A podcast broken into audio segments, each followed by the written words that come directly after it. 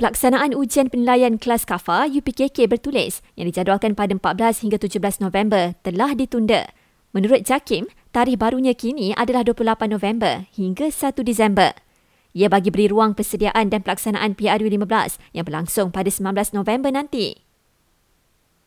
Suruhanjaya Penerbangan Malaysia mendapati tambang penerbangan sekitar hari pengundian PRU15 telah turun. Menurut MEFCOM, purata tambang sehala antara bandar untuk tempoh itu kini sekitar 200 hingga 300 ringgit susulan promosi dan diskaun oleh syarikat-syarikat penerbangan. Yang di-Pertuan Agong menitahkan agar rakyat Malaysia yang menetap di Singapura mengundi dalam PRU15.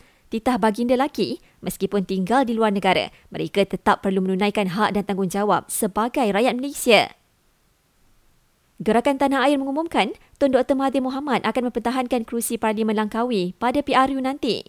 Sementara itu, Presiden PKR Datuk Seri Anwar Ibrahim maklumkan senarai calon parti itu di bawah Pakatan Harapan akan diumumkan malam ini. Inginkan notifikasi terkini setiap perkembangan, analisis dan data mengenai pilihan raya umum ke-15, muat turun aplikasi Astro Awani sekarang.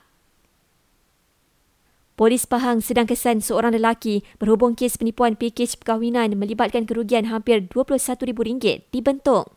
Setakat ini polis terima dua aduan berkaitan penipuan berkenaan.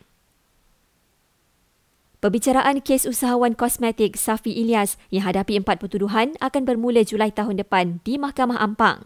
Ia termasuk dakwaan melakukan amang seksual bukan fizikal terhadap dua remaja lelaki melalui aplikasi Instagram. Dan Met Malaysia meramalkan hujan lebat dan ribut petir melanda sejumlah kawasan di Kelantan, Terengganu dan Sabah sehingga 10 pagi ini.